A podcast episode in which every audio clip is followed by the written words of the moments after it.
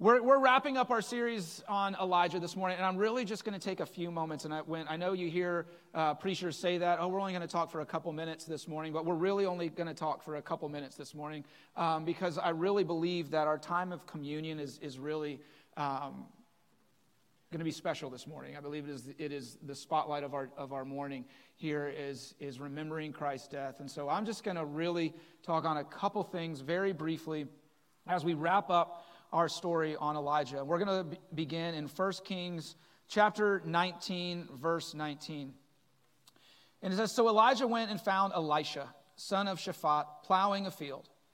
There were 12 teams of oxen in the field, and Elisha was plowing with the 12th team. Elijah went over to him and threw his cloak across his shoulders and then walked away. Elisha left the oxen standing there, ran after Elijah, and said to him, First, let me go and kiss my father and mother goodbye, and then I will go with you. Elijah replied, Go on back, but think about what I have done to you. So Elijah returned to his oxen and slaughtered them. He used the wood from the plow to build a fire to roast their flesh. He passed around the meat to the townspeople, and they all ate. Then he went with Elijah as his assistant. Okay, so what is happening in this moment when it says that Elijah threw his cloak across his shoulders, meaning Elisha's shoulders? What Elijah is doing is he is, he is putting that mantle that Elijah has had onto Elisha. He is passing the torch. This is a very symbolic and very real moment where Elijah, think about all that Elijah has done, the reputation that Elijah is, has, right? He's confronted the king. Fire has come down from heaven. He's raised a boy from the dead. And he is now going to Elisha and he's saying, Here you go, man. It's yours. It's yours. This is not mine. My time is up. I'm handing it off to you. And Elisha says, he's like, okay, well, can I, let, let me go first kiss my mom goodbye. Let me go say goodbye to my dad. With an exclamation point, right? He's excited. He's saying, let me, let me go say bye. And, and Elijah has this interesting response to that request. He says, okay, go ahead. But do you realize what I've just done to you? Like, do you realize the significance of what is happening right now? That God is calling you to something greater. And in that moment, are you really worried about going and saying goodbye, or should you just instead be sprinting forward to what lie ahead? And you know, it's, it's, an interesting, it's an interesting thing here as we see that Elisha then goes and he destroys his plow and, and he sacrifices, he kills his oxen and he, and he puts them on the fire and he feeds everybody, right? And so it's like he has this moment of realization like, oh my goodness, you're right. You've just put your cloak on me, you've just given me this mantle. Why in the world would I care about what was and instead just fully, fully focus on what lie ahead? And so, in doing so, I'm going to destroy everything that I have. This is not a Lot's wife moment where he's going to be looking back on what was familiar, what was comfortable. He's going to destroy everything that he has so that the only way that he can go is forward. And listen, y'all, the truth is, there's a lot of us in here that need to destroy the plows in our life. But we are so comfortable with what we know, what, what, with what we're familiar with, that we're not taking that step forward with what God has for us next. All right, and we're so scared of the unknown that we cling to what is. And y'all, today is the day we got to burn those plows. We got to sacrifice the oxen and just say, God, I'm all in. The things that I've been holding on to, I'm letting go of. And the fear that we have in our life is not what it's not it's not necessarily what God's going to have do, you know, have us do, but it's just that we don't know what it is. And so we just hold on so tight we white knuckle grip what we know because it's comfortable. You know, there's there's two parts to following Jesus. There's that receiving Jesus, right? Where we accept his sacrifice and we're able to burn the, the, the past of who we were and, and our shame and our guilt and our failures and all those things. And it's, it is a process. There's days where we kind of want to bring those things back into our lives and, and, and allow them to dictate us. But there's also this joy of that realization that Jesus has taken those things from us and we readily let go of all those failures, all that shame, all that guilt that Jesus takes from us and we say yes. But then there's that other part of now following Jesus where we have to burn the plow and sacrifice the oxen in our life and say, I'm letting go, God. Just like we sang about earlier in the song Oceans, right? I'm going to go. I'm going to go into that deep water. And I'm not looking back. And I'm going to sacrifice, check it out, what's comfortable. and what's familiar. Oh man, do we love comfort? A lot of times we seek Jesus for comfort, which is really, you know, contrary to Scripture. you know, He's trying to get us uncomfortable constantly. We're wondering, God, when are you going to make us comfortable? He's saying, I'm trying to get you to burn and smash all the, all the plows. You're trying to preserve them. So Elisha says, Okay, I see what, what you've done here, Elijah. I'm going to rid myself of any excuse to look back. I am all in on what lay ahead.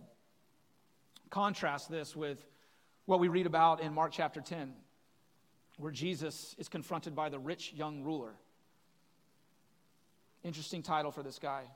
All the things that the world tells us to have have our youth, have our money, and have our power. And this guy's got all of it. And he comes to Jesus, he says, You know, what do I got to do? What do I got to do to be saved? I've, I've, I've, I've done all the commandments, all those things. And Jesus says, Okay, sell everything and come follow me. Smash up the plows, kill the oxen, and come follow me. Jesus saying, The world says to chase after these things power, money, youth. That stuff doesn't matter to me at all. Get rid of that stuff. Follow me. Let's, let's, let's see you get a little uncomfortable. And trust me. Trust that as good as those things might look on paper, what I have for you is so much better. And that's what we need to understand when God is calling us to smash our plows and sacrifice the oxen, that what we're letting go of pales in comparison to what He has for us ahead. Just because we don't know what it is doesn't mean it's not better. It is. Y'all, if you haven't heard, God is better than us, right? His ways are better than us, His thoughts are higher than ours. Everything about God is better than us. So if, if everything about God is better than us, then His plans for us are better than our plans for ourselves. So why wouldn't we run to the plow and smash it up? rather than just kind of take the axe and slowly just kind of like like you know drag it across the wood going why isn't it smashing i don't know right because we're not actually smashing it. We should want to smash those things. Get out of our comfort.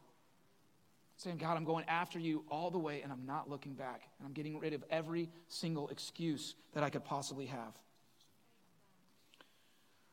We're going to jump to 2 Kings, starting in verse 2. And I just want to say really quickly on an aside before we get this, uh, we're going over a couple chapters. There's some really cool stuff in there. And I encourage you, if you've enjoyed this story, this study on Elijah, read those. Read them on your own. All right? We're not going to spend time on it today, but, but read the end of, of First Kings and check out what's going on with Naboth and all this other stuff and how uh, Jezebel dies, um, her blood licked up by dogs. It's all, it's all really cool. Um, I know that sounds, you know, like I'm weird, but it's not. It's cool, all right? Uh, but we're going to go in 2 Kings chapter 2, starting in verse 1. When the Lord was about to take Elijah up to heaven in a whirlwind, Elijah and Elisha were traveling from Gilgal. And Elijah said to Elisha, Stay here, for the Lord has told me to go to Bethel. But Elisha replied, As surely as the Lord lives and you yourself live, I will never leave you. So they went together to Bethel. The group of prophets from Bethel came to Elisha and asked him, Did you know that the Lord is going to take your master from you today? Don't you love God's people? Of course I know, Elisha answered, but be quiet about it. Then Elijah said to Elisha, Stay here, for the Lord has told me to go to Jericho. But Elisha replied again, As surely as the Lord lives and you yourself live, I will never leave you. So they went on to, together to Jericho. Then the group of prophets from Jericho came to Elisha and asked him, Did you know that the Lord is going to take your master away from you today? Of course I know, Elisha answered, but be quiet about it. Then Elijah said to Elisha, Stay here, for the Lord has told me to go to the Jordan River. But again Elisha replied, As surely as the Lord lives and you yourself live, I will never leave you. So they went on together. Fifty men from the group of prophets also went and watched from a distance as Elijah and Elisha stopped by the Jordan River. Then Elijah folded his cloak together and struck uh, the water with it. The river divided, and the two of them went across on dry ground. When they came to the other side, Elijah said to Elisha, Tell me what I can do for you before I am taken away. And Elijah replied, Please let me inherit a double share of your spirit and become your successor. You have asked a difficult thing, Elijah replied. If you see me when I am taken from you, then you will get your request. But if not, then you won't. As they were walking along and talking, suddenly a chariot of fire appeared, drawn by horses of fire. It drove between the two men, separating them, and Elijah was carried by a whirlwind into heaven. Elisha saw it and cried out, My father, my father, I see the chariots and charioteers of Israel. And as they disappeared from sight, Elisha tore his clothes in distress. Elisha picked up Elijah's cloak, which had fallen when he was taken up. Then Elisha returned to the bank of the Jordan River. He struck the water with Elijah's cloak and cried out, Where is the Lord, the God of Elijah? Then the river divided, and Elijah went across. So that's it for Elijah. In that moment, just like that, by chariots of fire and horses of fire, Elijah is taken up to heaven, and Elisha is left there with his cloak, the calling now on him. And I think this is just such a really touching scene here, where Elijah knows that his time is about up. And the Lord has allowed him to go to say goodbye to, to those in ministry with him. And there's this, there's this sense from also Elisha, he knows what's happening. If he didn't know, everyone's really faithful to tell him what's going on, you know. Oh, by the way, your loved one's about to leave you, you know. Thank you. And um, appreciate that. And uh, he's like, yeah, I know. I, I don't want to talk about it. Like, this is a very real moment here. And we get to this point where Elijah finally asks Elisha, you know, what do you want? If you could ask me one thing, what do you want? He says, I want a double share of your spirit. And, and as we read this, we need to know that Elisha is not doing this so that he can show up Elijah and be better than him. The, the thought here, the verbiage is that Elisha is saying, Elijah, treat me like your firstborn son. Treat me like your firstborn son, because I see you as that father figure. And if I'm going to do this, if I'm going to take your cloak, if I'm going to take your mantle, and I'm going to continue on in this ministry that God has called me to, I want that firstborn inheritance. I don't want a little bit of it. I want all that God has for me. And just as a firstborn would say to his father, Give me that inheritance of that a firstborn should have, he's telling Elijah, Give me that. Give me that anointing of a firstborn son. Right? Very much Jesus to God. Give me all that I have, God. I am your only begotten son. Elisha is saying that to Elijah. Give me all of this because I know the call is great. And I'm willing. You see him, the, the cloak falls to the ground. It falls to the ground. And Elisha could very easily just kind of pretend he doesn't see it and just walk away. Oh, I tried. But no, he goes and he, he makes the point. He makes the decision to see the cloak on the ground and he picks it up. He says, It's mine now. I've smashed the plow. I've cooked the oxen. Now I'm picking up the cloak and this call that you have on my life. That's not about me, it's about you. I don't know if you know, noticed in there, it was so casually mentioned that when they're going, you know, Elijah touches the Jordan River with his cloak, and sure, why not? It's parts, dry ground, they walk across. Super casual moment. But then Elisha takes the cloak, picks it up, and goes and does the exact same thing. Why? Because he saw Elijah do it, and he received what Elijah had. So, of course, it makes sense to go do it. And as he touches the river with his cloak, he says this Where are you, Lord, God of Elijah? Not, Where are you, Elijah? Where are you, Lord God of Elijah? He's not looking for Elijah anymore. The power to part the, the Jordan River is not in Elijah, it's not in the cloak. It's in God. And so he says, Where are you, Lord? Where are you? I'm ready. Let's start this journey. And the journey is that way it's across the Jordan. So I'm going to go because there's nowhere else for me to go. I've burned everything else up, I've destroyed everything else. There is no plan B, there is no other option. I've picked up the cloak and I'm following you.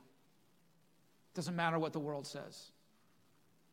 I'm following you even even in his grief, where it says that Elisha tore his clothes in distress. He doesn't ask for that double share because he wants a great title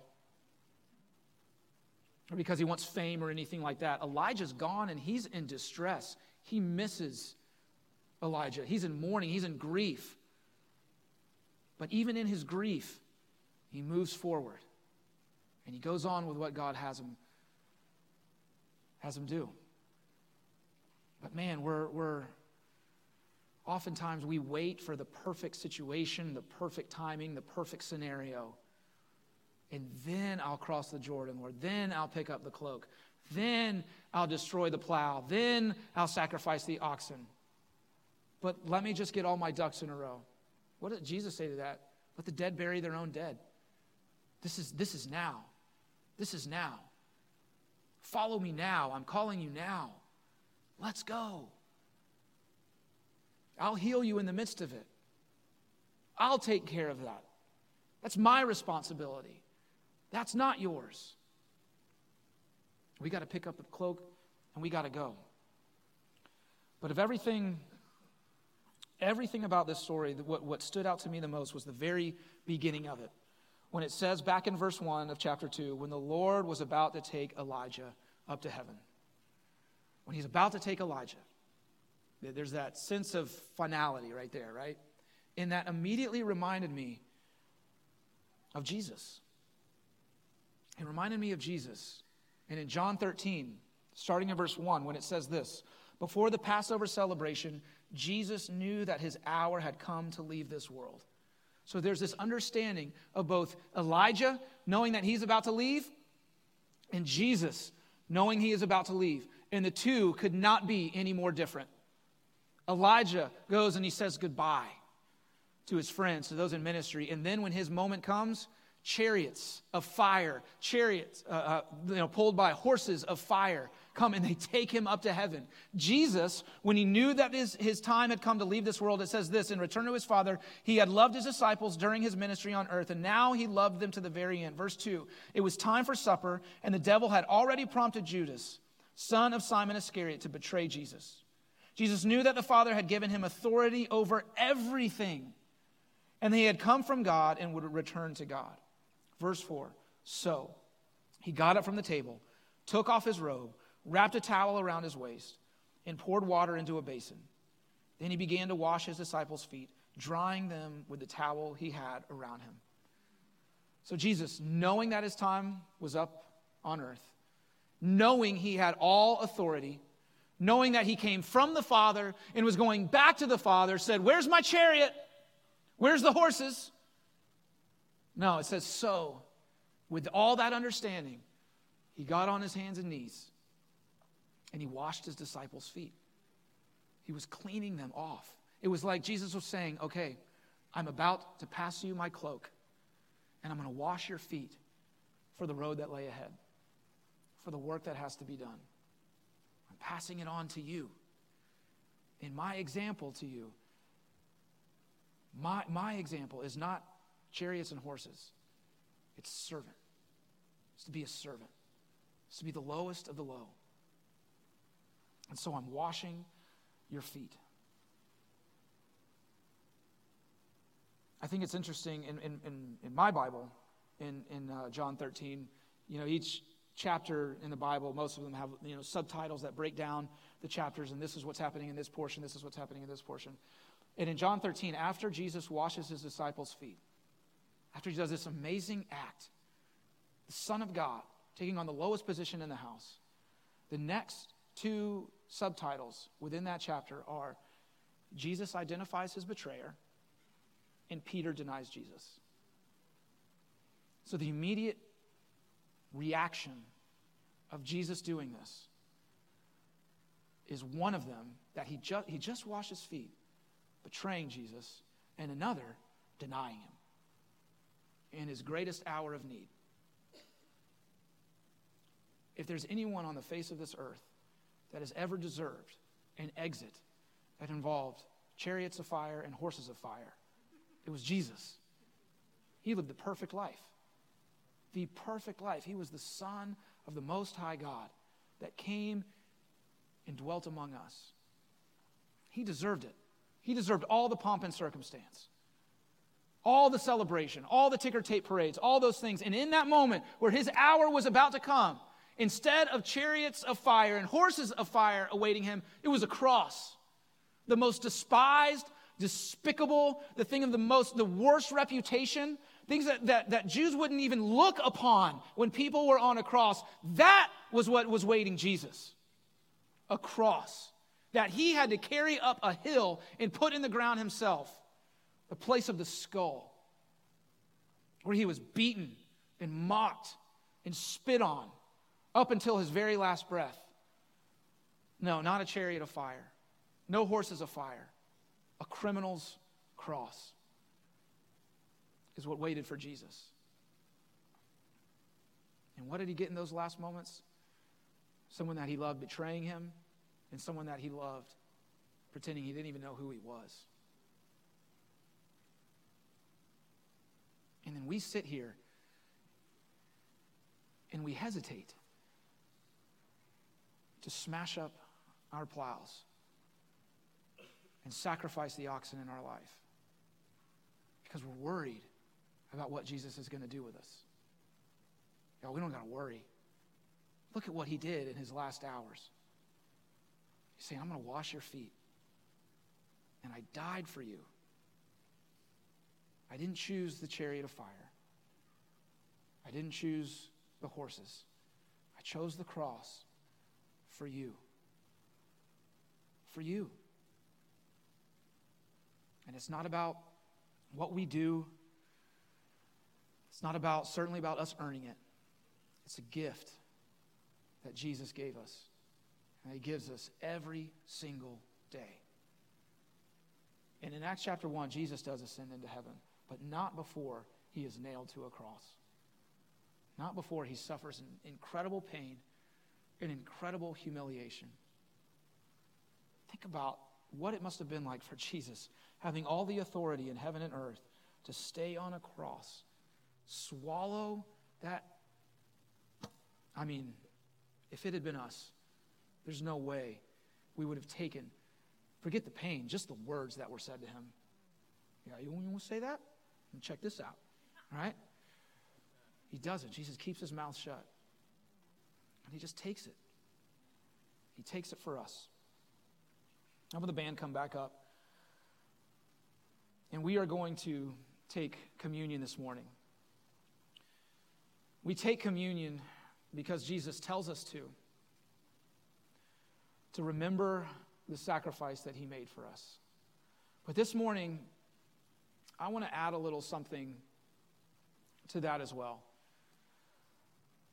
As you come up and receive communion this morning, and, and we do it up front because it is an action, it is something where we stand up and we, we come forward, where you make that decision to receive. During our, our, our prayer, uh, this morning, Hannah prayed over our service and, and, prayed that this time of communion wouldn't be a religious time or just something that we do out of, you know, because we're going through the motions or anything like that. And, and I was so grateful because that was, that was my heart this morning as well. That this would not be just a religious thing that we do because it's the third Sunday of the month and that's what we do here at Beaches Chapel. But as you stand and come forward, I want you, before you even leave your seat, ask the Lord for the courage to smash some plows in your life, to burn up all the oxen that is holding you back from taking that step forward with what God has for you. And across the room, and those watching online, there are cloaks at our feet where God's saying, It's your turn now. I have something for you But will we pick it up? Will we pick it up and walk with Him? It's great. It's great to sing Oceans in church. It's a beautiful song, incredibly well written, awesome melody. But will we actually do it? Will we go out into the deeper waters? Will we trust the Lord to go forward and not look back? And there's a few things I think that are especially true with some plows in our life. Each one of us has something unique. I was talking to someone earlier before church about what I was sharing on, and when I came to this point, he said, "Yeah, for me, it's social media. I gotta, I gotta destroy that plow. It's holding me back." For some, it might be money.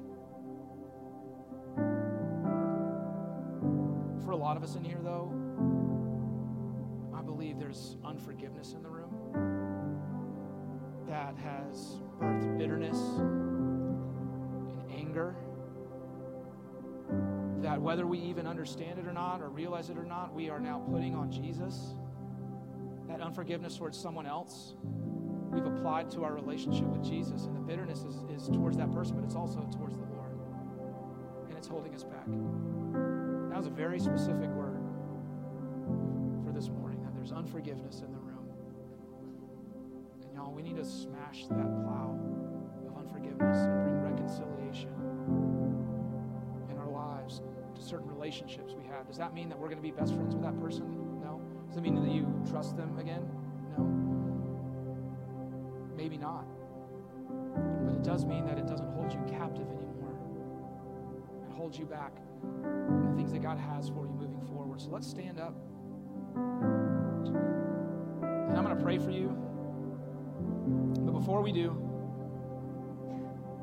I'm just going to read out of Luke chapter 22, starting in verse 19. It says, Jesus took some bread and gave thanks to God for it. And he broke it in pieces and gave it to the disciples, saying, This is my body, which is given for you. Do this in remembrance of me. After supper, he took another cup of wine and said, This cup is the new covenant between God and his people, an agreement confirmed with my blood, which is poured out as a sacrifice for you. Father, we thank you that you sent Jesus to be that perfect sacrifice for us. And Jesus, we're so grateful that though you lived a perfect life, though you were the Son of God, the Word who became flesh and dwelt among us, fully deserving of a chariot of fire to take you back home, you instead chose the cross.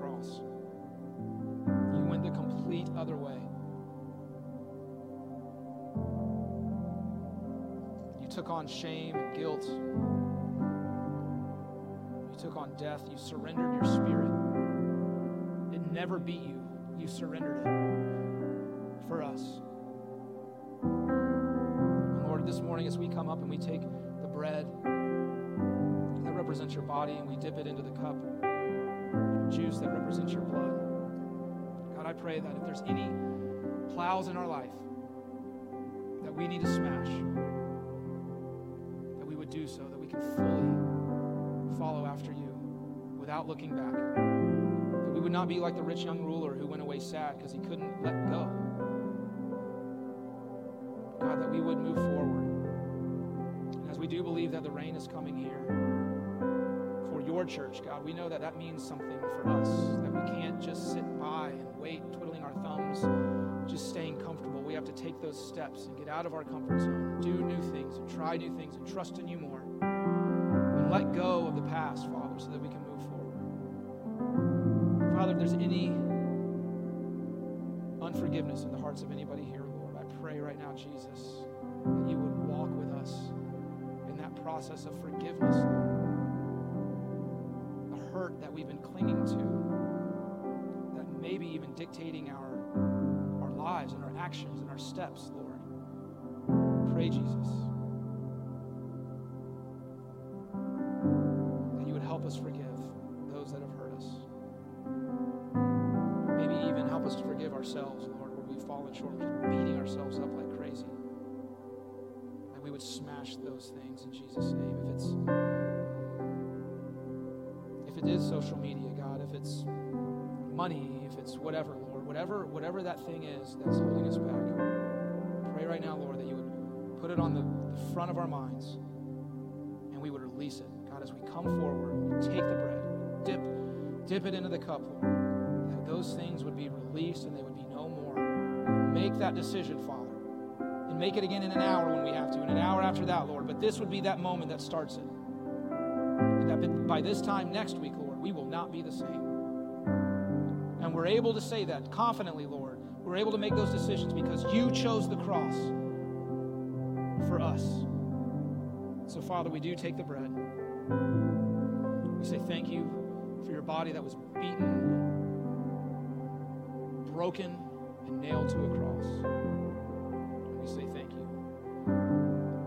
God, for your blood that was poured out, represented by the Jews this morning, Lord, that washes us clean every single day. Thank you blood that was poured out, puddled at the bottom of the cross on that hill. You stayed and you died. I'm grateful for that, Lord. Father, if there's anyone in here this morning that is struggling, has never received you as their Savior, has been trying to be their own Savior, trying to figure it out on their own, I pray right now, Lord, that you would speak to them. You just say that it's a free gift. There's nothing you could do to earn or deserve it. Jesus, requires of us, what he asks of us, is to believe in our heart, profess with our mouth. that He is Lord. So as you come up, if you've never received Jesus as your Savior, I pray that on your way up, you would make that decision. God, we love you. We honor you. We bless you this morning. In Jesus' name.